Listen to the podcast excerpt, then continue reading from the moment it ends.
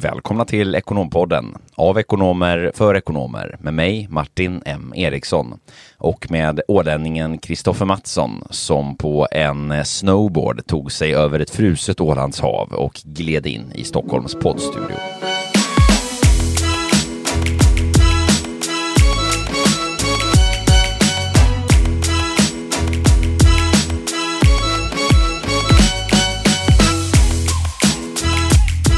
Snowboard ja, mycket passande med tanke på vad vi har ägnat oss åt eh, den he gångna helgen.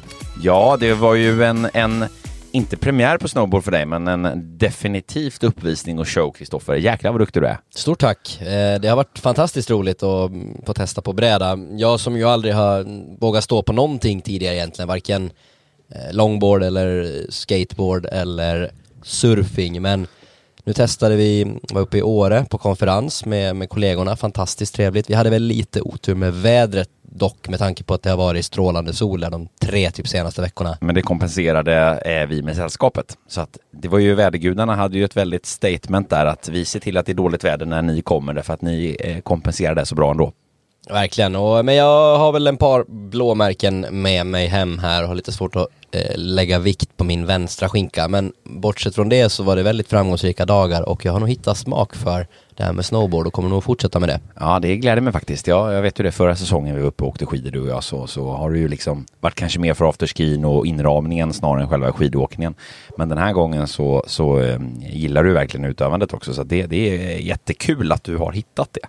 Verkligen. Eh, så att det, man får lite sällskap i backen också. Ja, så, så är det. Så vi får börja fundera på vår nästa resa här. Och du har ju också gjort bra grejer. Du har ju fått agera skidlärare till våra mindre erfarna åkare som har varit med i helgen. Eh, pedagogisk sådan. Ja, tack för det. Det känns bra. Det är kul. Ja, det är ju ett av mina största intressen. Det är ju att lära ut och se andra människor växa. Jag gillar ju det. Ja, ja men jag, jag sa det, jag berömde någon gång tidigare också när vi eh, spelade paddel en gång och du eh, lärde ut paddel i en sport som du kanske egentligen inte är liksom, jag brukar säga att du är ganska dålig på paddel, men du har ju själv erkänt att du inte liksom är den som har det bästa bollsinnet. Men ändå då att du har den pedagogiken att kan så att säga lära ut en sport som du kanske inte liksom är pro i. Det är ju fantastiskt tycker jag. Ja, men det känns bra. Man kommer bli en bra skidfarsa alltså. Det kommer bli riktigt, riktigt fint. Man får slänga ut dem i backen när de är tre, fyra bast bara och, och, och eh, putta ner dem för stupet. ja, exakt. Nej, men så är det. Så att det är, det ska bli riktigt, riktigt skojigt. Ja, vi närmar oss eh, första april också. April, april. Brukar du dra några aprilskämt? Ja, men eh, jag brukar nog kunna plocka någon eh, överraskning till någon, blåsa någon lite rejält faktiskt. Ja. Försöka i alla fall. Um, och det brukar lyckas. Jag tycker det, det, är lite kul. Det var alltid ett nöje på Åland när vi växte upp där. Då finns det ju två lokaltidningar, Nya, Nyan och eh, Ålandstidningen. Och då var det alltid ett mission att hitta vilket, eller vad, vilken liksom, notis eller artikel som var eh, aprilskämtet då, den första, när tidningarna släpptes. Mm. Ja, men det, det, är alltså ett bra sådant kan ju vara riktigt vilseledande. Så det är ju, eller ska ju vara det. Så att det är... Mm, mm. så är Vi får det. se vad det kan tänkas bli.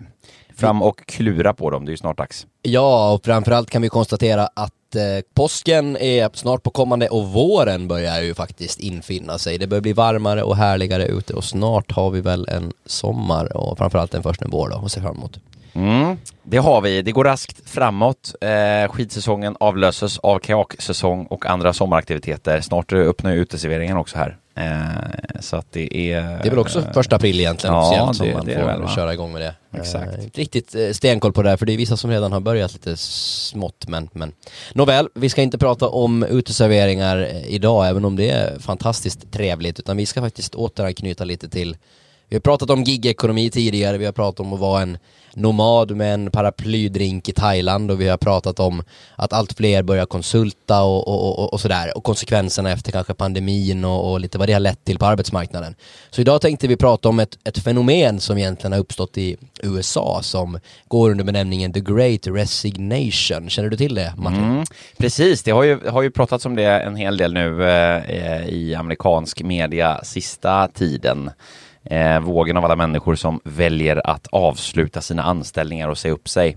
Eh, och där man ju är lite förvånad över att det här också sker i USA som är kanske ett land med helt andra typer av, av eh, anställnings, eh, eh, anställningstrygghet och, och, och sådär eh, än vad man har i till exempel i Sverige. Ja precis, det kan ju tyckas vara lite märkligt att man har en anställning som på pappret är ganska trygg och, och eh, därifrån då gå till att vilja säga upp sig eh, egentligen kanske då. Många av de här amerikanerna har ju inte heller haft någonting nytt kanske. Eh, det var, jag läste några siffror här, omkring 4 miljoner uppsägningar i månaden under förra året, 2021, så det var egentligen då som det här började då och har ju varit en effekt, mycket av, av pandemin som har eldat på det. Eh, och, och, det finns ju många drivare till det här, men, men man brukar ju prata om några, Martin. Mm, exakt. Ehm, och eh, tillägga där, 4 miljoner uppsägningar i månaden i USA. Det, är ju, det, alltså, det här är ju dubblerat nu då, takten på, på var det ett och ett halvt, två år ungefär. Det är ju hiskeliga ja, eh, summor. Det är en alltså, då pratar vi alltså frivilliga uppsägningar, ska vi komma ihåg. Va? Så det är ju en, en tydlig trendförändring. Och det pratade vi om redan innan när vi pratade om giggare, alltså Uber, Foodora och, och alla de här. Att det är ju, där har USA legat ganska länge i framkant och den typen av ja, eh, egna konsulter då egentligen. Ja, exakt. Nej men så är det. Eh, och det, är ju, det, finns ju många drivare i det här. Det är ju, det är ju en stor liksom samhällstrend, en, en, eh, en riktig makrotrend vi ser eh, här. Och eh, vi, vi, för att återanknyta just till avsnittet gigekonomi, konsulterna, som där var, var vi inne på det. Vi ska väl fördjupa oss lite på det här idag och, och ta lite färska siffror och sådär på det. Eh, men, eh, men man pratar ju om att det kan vara en pandemieffekt, just att pandemin har, har eldat på det här, eh, att man då har fått kanske smaka på det värsta tänkbara. Alltså sitta hemma, inte få gå till jobbet. Och det visar sig att man klarar av att göra det här. Eh, man får förändrade förutsättningar. Eh, tittar man på kanske par, familjer som har eh, någon som sitter fast, eh, behöver jobba eh, på plats medan någon har fått möjligheten till ett flexiblare arbete så kan ju det vara en sådan aspekt också som, som påverkar synen på, på ens egna situation och så vidare. Ehm, så att det, det är ehm, definitivt varit så. Och sen har vi ju tittat på sjukvården till exempel eh, som ju lider en, en stor, eh, en stor så att säga effekt här nu efter den här gångna pandemin med, med utbrändhet och tuffa arbetsvillkor och, och, och så vidare. Så att det är ju en, en hel eh, yrkeskår där nästan som är, som är ganska, ganska så trött och slutkörd. Ja, verkligen. Det är intressant och jag läste en eh, undersökning här, amerikanska Gallup analysföretag så hade gjort en global undersökning eh, medarbetare runt omkring i världen då, eller kollegor anställda. Eh, och då hade man kommit fram till att ungefär 13 procent av alla tillfrågade, alltså en försvinnande liten del som 13 procent var engagerade på sitt jobb och tyckte att det var jätteroligt. Medan ungefär 26 procent eh, i princip hatar sitt jobb och eh, resterande del då, ja men de går till jobbet för att för att jobba för att tjäna pengar liksom. Ja. Så, så, det låter ju ganska oinspirerande om man ska vara helt krass. Eh, och det är väl mycket det som driver det här att jag menar kan jag göra någonting för att förbättra min situation på, på jobbet, mina villkor, min lön, min flexibilitet, min fritid. Eh, och när man har insett att man kan någon, på, på, något sätt nyttja sin kompetens på olika sätt från, från köksbordet så är väl det mycket en stark drivare till att man, man ser den här Eh, trenden. Mm. Man brukar prata om det att, att förändring föregås ju ofta av, av, av upptidning, alltså att, att, att man liksom tynar upp ett, ett invant beteende eller mönster eller en någon form av nedlåst struktur som har varit liksom någon form av definierad verklighetssanning om hur det ska gå till och så vidare. Och det har ju, har ju skett nu under den här gångna pandemin en, en otrolig upptidning av väldigt många strukturer och precis som du är inne på, då blir ju det naturligt att, att människor börjar fundera lite grann på, men okej, okay, men nu, nu har det faktiskt det tinats upp. Hur, hur vill jag förändra? Eh, hur kan jag förändra och vad är det jag egentligen vill göra och tycker är viktigt och så vidare. Så är det och det är ju inte osannolikt att tänka sig heller att det här skulle eller kanske till och med bör sprida sig mer och mer till, till Sverige. Man kunde ju se bland annat att eh, under förra året och 2021 så, så var det ett rekordår för antalet eh, eh, egenföretagare, alltså nystartade företag och det är ju en ganska tydlig trend vi ser att allt fler vill ha den friheten och eftersträvar den friheten. Och som vi var inne på tidigare, att det här sker så starkt i USA är ju ganska intressant med tanke på att man har ju ett, en helt annan grundläggande välfärd för alla människor som, som till exempel bor i Sverige kontra USA. Nu har det funnits mycket stöd, paket och stimulansmedel på grund av pandemin. Men det är ju inte sagt att det kommer vara för evigt och vad, vad händer då? Och jag menar om vi tar liksom arbetslöshetsersättning etc. Så, så finns det ju en ganska grund, bra grundtrygghet i Sverige vilket ju skulle kanske kunna indikera på att ja, men man, man, man har en ännu större trygghet här om man nu väljer att göra som många i USA har gjort, att man säger upp sig. Mm. Lite andra undersökningssiffror här, eh, ganska färska siffror. Eh, jag läste en studie eh, som hade tillfrågat då vad, man, vad människor som byter jobb eh, värdesätter. Bland annat då så var det just det här med värdering av flexibilitet och distansarbete var ändå 56 procent av alla som rankade som väldigt viktigt eh, inför sitt, sitt nästa jobbyte. Eh, också en tydlig eh, tydlig effekt, covid-effekten då eh, av det här. Och vi tänkte väl att hoppa in lite på det här och resonera lite om drivarna till, till de här förändringarna, prata lite grann om ställningstaganden, hur man som bolag kan tänka eh, och bör tänka och agera för att behålla eh, och attrahera eh, kompetens och eh, resonera lite om det här med, med design av, av eh, eh arbetstillfällen och livsstil och hur saker och ting hänger samman. Så ehm, häng med. Mm. Definitivt, och jag tycker vi kan börja med att adressera en väldigt, väldigt viktig fråga som ju det, det, är nästan en av de första sakerna som många kandidater och sådär ställer frågor till oss då som, som hjälper till med detta. Men just så här, men hur, hur ofta eller vad har man för policy det här företaget framöver eh, när det kommer till distansarbete kontra jobba på kontoret. Det är ganska intressant vilket tydligt skifte det har blivit. Eh, och där vill ju vi verkligen framhäva vikten av att ha en tydlig profilering i marknaden, ett tydligt ställningstagande, en personalpolicy. Så här vill vi driva den här frågan. Sen vad nu det faktiskt är kanske är mindre viktigt, men då har man i alla fall tagit ett tydligt ställningstagande kring hur man vill och hur man, hur man ämnar att jobba ja, nu när kanske då pandemin är i efterdyningarna. Ja, men exakt. Vi ska komma in lite senare också på det här och kommentera de här yrkesgrupperna som kanske är lite mer fastbundna till sina platser och tider. Ehm, men, men för att uppehålla oss lite vid, vid tjänstemannasektorn där det går att jobba på distans och som liksom har, har tydligt visat att det går att utföra ett arbete eh, på distans här under, under den här gångna pandemin så ehm, är det ju precis, precis det här som, som du är inne på och, att just ta tydligt grepp för att vi ska inte heller förringa vikten av och eh, efterfrågan av eh, att komma tillbaka. Det har ju varit någonting som ju många också har sett fram emot att få komma tillbaka till en, en, en Eh, en vardag med där man får en närhet till sina kollegor, får ett, ett socialt utbyte, får en närhet i form av att, att vara eh, på plats tillsammans och all, alla de effekterna och konsekvenserna positiva som det ju medför.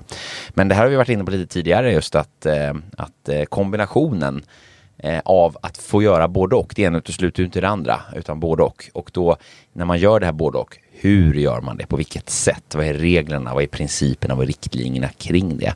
Och, och att faktiskt kanske sätta en tydlig tydlig profilering. Och det märker vi fortfarande. Det, det, är många sitter ju med det här just nu. Det sker ju ganska mycket här eh, på det här ämnet och vi hör ju dagligdags från olika bolag och, och eh, arbetsgivare och avdelningar hur man har tagit och hur man tar ett grepp om de här frågorna som ju många tycker är lite utmanande och svårt men det behövs ju ett nytt ledarskap. Precis, och det blir ju allt mer viktigare då kanske och gör den tydliga profileringen också vilka mjuka värden man, man står för. För det blir ju mer gråzon kring, kring detta och val, man brukar säga att det är kandidatens marknad nu just för att man kan söka sig lite varstans. Och hur ska man då som bolag, vad, vad, vad, bör man tänka på för att då kunna dra till sig de här talangerna som man ju faktiskt vill ha när eh, konkurrensen blir allt högre?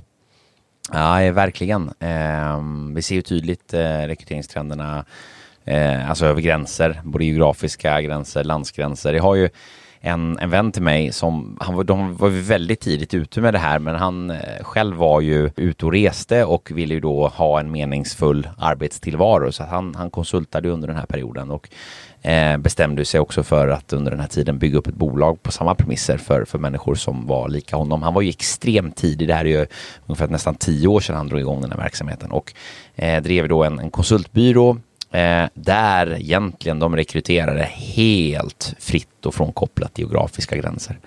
Så att eh, han hade ju eh, personer som var runt i princip i hela världen eh, på olika kontinenter och jobbade därifrån och eh, var då anställda eller, eller då anslutna under konsulter till, till hans bolag. Ett community för nomader. Ja, inte bara ett community, det var ett bolag med en tydlig, eh, tydlig affärsmodell, en tydlig medarbetarkultur och, och tydliga roller och allting. Så det var ju en, en ett, ett, företag som drevs med den här profileringen att vara helt, helt arbeta på distans. Och det, och det för ju med sig, det, alltså, det, var ett, det här är ju ett exempel som är extremt långt gånget eh, och mm. där det finns väldigt många utmaningar att hantera det här. Och min poäng är ju att man inte behöver gå, eh, gå så här långt. Men det har ju gjorts även innan pandemin. Och det intressanta är ju att det appellerar ju då på vissa individer. Så att precis det du är inne på, du har ju en tydlig poäng här att, att profileringen blir ju väldigt viktig. Eh, om hur man profilerar sig, på vilket sätt man gör det för att då attrahera den kompetensen som, som kan tänkas trivas eh, i just den här strukturen. Ja men så är det. Flexibiliteten som sagt extremt viktig och, och jag kan ju dock tycka det är intressant det där också när du har eh, människor samlade under samma tak men på många olika platser. Man brukar ju också prata där med att arbetstider suddas, suddas ut och när ska man jobba? Är liksom en arbetsdag 9 to 5 längre? Dels då har du i ditt exempel eh, ja, personer som befinner sig på olika platser eh, av världen, du har olika tidszoner, du har olika kulturer så. Men också då, folk är ju väldigt olika och vissa tycker om att jobba från 6 till 15 och vissa tycker om nattugglor och vill jobba där. Hur ska man tackla den problematiken? Inte bara liksom arbetade timmar utan när är man tillgänglig? Det kan ju vara ganska störande också att man varje gång när man vill ha tag på Lisa så har hon checkat ut vid 15.00 liksom. Ja, nej men så är det ju. Det finns ett annat exempel på ett konsultbolag som, som var tidiga med det här också. Eh, också långt före, före pandemin där man hade just den här diskussionen som du är inne på om arbetstider. Eh, alltså vilken tid på dygnet jobbar vi? Och där var ju, byggde ju teorin på, på att, att vi alla är olika och vi jobbar bäst under olika tider och vi har olika förutsättningar i livet och så vidare. Eh, och där eh, släppte man ju arbetstiderna helt fria. Det är ett Stockholmsbolag med ungefär 25 anställda eh, vid den här tidpunkten. Eh, där man gjorde det här som ett försök då. Och då har man ju satt upp vissa premisser och, och vissa regler då kring det här. Och en av dem var ju bland annat då att man hade möten endast eh, under en viss, eh, alltså gruppgemensamma möten på bolaget eh, är endast under en viss gemensam tidslott. Jag tror det var mellan klockan 11 och 15 på dagen. Det var de enda tiderna man fick boka gruppgemensamma aktiviteter i regel. Då. Just för att, att eh, frigöra och möjliggöra, men jag börjar inte jobba förrän klockan 11 heller. Jag checkar ut klockan 3. Jag tycker det är ett modernt eh, sätt att tackla det på och jag tror att vi kommer se väldigt, väldigt mycket mer av det framöver. Och i det här då så blir det ju liksom naturliga följdfrågor som jag tänker som, som ju också dyker upp. Men hur, hur hanterar man då, för det här kommer bli liksom nästa steg som vi kommer att se i, i arbetsintervjuer och i, eh, och i eh, anställningsprocesser, rekryteringar och, och frågor som kandidater kommer ställa. Men hur hanterar ni Eh, som, som arbetsgivare, kultur, den kulturella överföringen på nya medarbetare. Hur säkerställer ni att eh, ni har en bra teamanda? Hur säkerställer ni kompetensutveckling och trygghet i ledarskapet och sådana här frågor. Det kommer att bli nya frågor som vi inte kanske har sett tidigare för att det har varit självklart att det har funnits. Nu, nu byter vi ut det, nu plockar vi bort det till förmån för något annat och då kommer ju helt nya utmaningar eh, som, som vi behöver svara på och ha en tanke kring och de, de som tar det här och gör det här de kommer att, och, eh, de kommer att komma långt. Ja, det är intressant det där du nämner också med att alla personer har olika behov och premisser och önskemål och, och när, när man till exempel vill jobba och inte jobba. Jag tycker det är spännande just att det skulle ju faktiskt kunna vara så att man också under olika typer, olika liksom tidsepoker av livet är benägen att jobba mer eller mindre också. Man pratar liksom arbetstid. Eh, ska det vara åtta timmar per dag? Det var väl någonstans där tidigt 1900-tal som man införde att ja, men en arbetsdag ska vara åtta timmar och på den tiden jobbar man ju dock på, på helgerna också, lördag lördag, söndag, så det blev ju ganska långa veckor och sen så slopade man det eh, och, och, nu har det ju blivit en ganska het potatis igen att ja, men ska man förkorta arbetstiden till 30 timmar per vecka. Eh, och så finns det olika ja, sidor av det myntet och, och, man, det finns ju för och nackdelar kanske med båda. Man kan se det till ja, produktivitet, eh, välfärd kontra fritid och allt vad det är. Men jag tycker det är intressant också att man skulle ju i princip kunna tänka sig att man under en viss tid av livet vill jobba 20 eller 30 timmar per vecka medan man kanske vissa andra delar av livet skulle vilja gå upp för att krydda på semesterkassan och kanske jobba 60 timmar i veckan. Mm. Eh, och skulle den flexibiliteten kunna finnas i en anställning? Mm. Ja, varför inte? Ja, exakt. Och, och, och jag menar, eh, alltså i vissa yrkesgrupper så görs ju i princip det här i praktiken redan idag därför att du inte har Eh, alltså om vi ska prata om, om arbetstider eller arbetstimmar och arbetsveckan så... så jag vet inte, förtroende ja, arbetstid idag. När var du senast klockad? Nej, det var väl i morse när du stod och eh, klockade mig i morse när jag kom och plingade på. Nej, men skämt åsido, det är ju det, det, det är mer kanske produktion och den typen av liksom, som du ser det idag. Det är ju väldigt, väldigt ovanligt mig veterligen att ha det på administrativa kontorsjobb idag, men det finns säkert kvar. Men det, är ju, det börjar bli mer och mer vanligt att man har en förtroendearbetstid och sen kan man ju kanske då istället eh, titta på olika produktivitetsmått och kopior och sådär. Vad behöver jag producera och inte kanske antalet timmar jag jobbar. Ja men exakt, alltså det är ju, det är ju väldigt många bolag som ju, man, man mäter ju inte det överhuvudtaget utan det är ju precis som du är inne på, förtroendearbetstid heter det och så är det lite upp till dig själv att lösa dina arbetsuppgifter. Ehm, och då har man ju en, en viss omfattning på dem som är liksom rimlig. Och, men i vissa perioder jobbar man lite hårdare, andra perioder jobbar man lite mindre eh, under kanske ett normalt år. Men, men det finns ju ingen riktig modell än för att hantera det här eh, för, eh, precis som du beskriver, för, eh, eh för till exempel då eh, eh, att, att jobba mer eller mindre under vissa perioder. Det är ju någonting som nog skulle kunna vara en fördel. Alltså, som man tänker om man är tidigt i karriären och yngre och kunna ha då en, en eh, en, en mer arbets, större arbetsvecka än 40 timmar och faktiskt få betalt för det likväl som att man, man kanske är, har utflugna barn och lite mer senior men fortfarande inte ser att man vill trappa ner kunna ha en, en ökad arbetstid under barnår eller tidig, tidig inför pension kunna kliva ner och jobba mindre så att det eh, det där finns nog lite strukturer som kan fortsätta utvecklas tror jag det. För många, sen, sen hamnar, hamnar man i den här debatten om arbetstid i vissa yrken där ju man faktiskt då jobbar på plats också. Där blir ju otvivelaktigen klockan ett, ett kritiskt verktyg för, för att verksamheten ska funka. Ja, men det är ju, det är ju så, de eh, branscher, yrken där det krävs någonstans att man är på plats, då blir ju det nästan en utopi det här med flexibla arbetstider och jobba fyra timmar om dagen. Men när du har någon form av bemanning där någon behöver vara på plats så blir det ju ganska svårt. Ja, alltså, och här tror jag också vi kommer att se mycket som vi inte har sett än. Därför att jag kan tycka att det blir lite, eh, lite trångsynthet ibland i den här debatten när man är inne på det här området och ska snacka om, om, eh, om arbetstider eh, eh, i, i vissa yrkeskategorier. Eh, att, att det då, frågar du en nationalekonom så är det väldigt enkelt. Vem betalar? Alltså om vi ska reducera arbetstiden från eh, 40 till 30 timmar till exempel, som är ett ganska stort steg förvisso då, men då blir det ju en frågeställning om vem betalar det här? Ehm, därför att vi behöver fler timmar.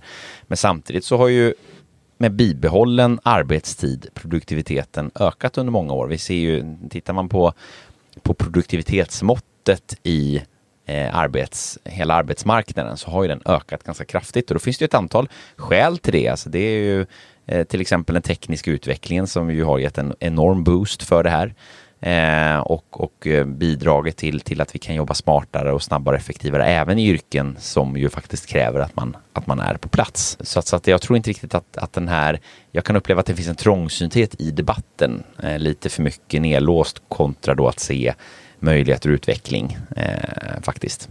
Nej men eh, så är det, man ser ju ändå en tydlig trend. Jag menar vi varit inne på det tidigare när vi pratade trender inom bank och finans till exempel. Att antalet lokala kontor till exempel där man kommer in och får personlig betjäning, de blir allt mindre och kanske eh, byts ut mot chattrobotar och, och, andra typer av hjälpmedel för att du ändå ska kunna få dygnet runt betjäning. Så det går ju mer och mer mot det. Att du ska liksom, det spelar ju inte så stor roll vad klockan är utan det mesta har ju öppet dygnet runt idag. Sen finns det också en, en intressant strukturell aspekt i det här som, som man ser tydligt på eh, Ja, men till exempel då inom, inom vården, eh, vårdbemanning och de här alla bolag som jobbar då med att, att hyra ut då eh, sjukvårdspersonal, läkare, sjuksköterskor, specialistsjuksköterskor och så vidare. Där man tydligt ser den, den strukturella förändringen de har gjort för yrkesgruppen. Tittar du till exempel idag på en, på en, på en sjuksköterska som kanske är anställd på, en, eh, på, en, eh, på plats på ett sjukhus då anställd av, av region, landsting så att säga, eh,